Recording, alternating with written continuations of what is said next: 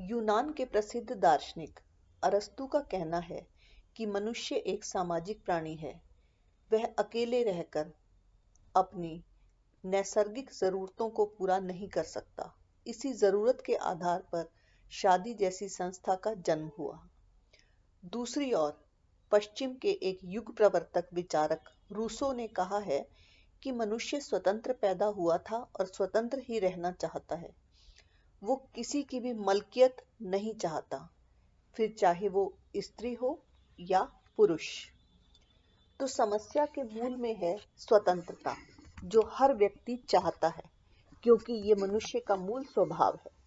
कहा जा सकता है कि विवाह एक नैसर्गिक बंधन के रूप में सामने आया, या यूँ कहिए कि परिवार और सेक्स मनुष्य की नैसर्गिकता है, और जिसके लिए शादी जैसी अप्राकृतिक संस्था बनाई गई।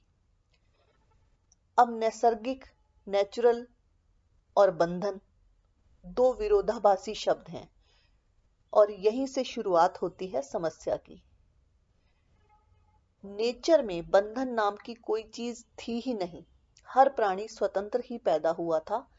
सभी बंधन, चाहे वो बंधन सामाजिक हो, नैतिक हो, धार्मिक हो, व्यवहारिक हो या फिर कानूनी हो, सभी हमारे जैसे लोगों द्वारा बनाए गए हैं।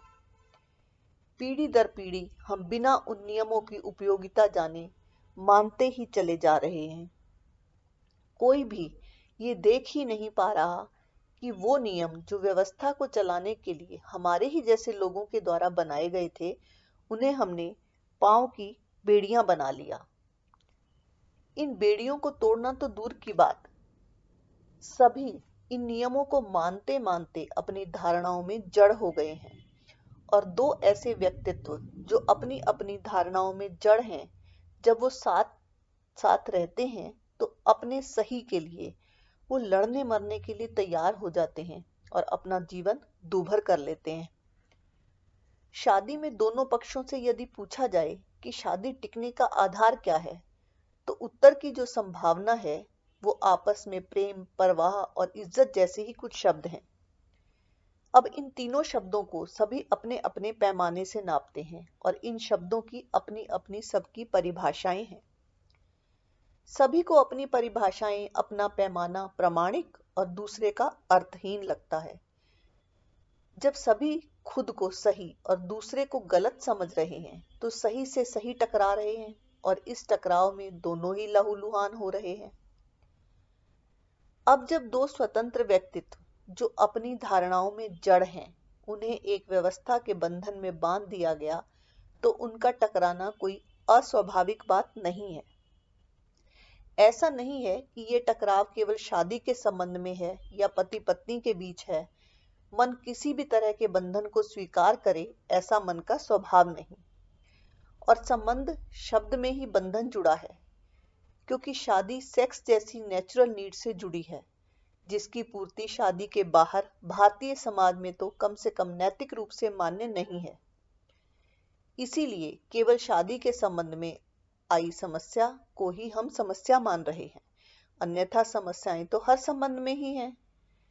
खैर, सारांश रूप में कहा जा सकता है कि विवाह और परिवार मनुष्य की मूलभूत आवश्यकता है, लेकिन कष्टयुक्त विवाहित जीवन का कारण ना तो परिवार में है, ना ही उपाय परिवार में है। इसके लिए हर व्यक्ति को खुद अपनी समस्या की ज़िम्मेदारी लेनी होगी, अपनी समझ को देखना होगा और करनी होगी बात खुद से कि जब सभी सुख शांति से जीना चाहते हैं तो आखिर समस्याएँ आती कैसे हैं? इन समस्याओं से निकलने के लिए अब तक आपके पास दो ही तरीके हैं। मन को सांत्वना देना या अनेकों तरीकों से मन को व्यस्त कर लेना। ये दोनों ही अस्थाई राहत के उपाय हैं। आपकी ज़रूरत है ये जानना कि आखिर ये डर, ये उदासी, ये घुटन या अधूरापन चाहता तो कोई नहीं है, पर क्यों सब भुगत रहे हैं? इनका वास्तविक कारण क्या है? क्या आपने वो सब कर लिया जो किया जा सकता था? खैर, इस संबंध में जो भी सही और कारगर उपाय हैं, वो सीमित समय में जाने जा सकते हैं। हम यही काम कर रहे हैं, इसलिए अगर आप इस दिशा में ईमानदारी से काम करना चाहते हैं तो आप जुड़ सकते हैं हमारे साथ।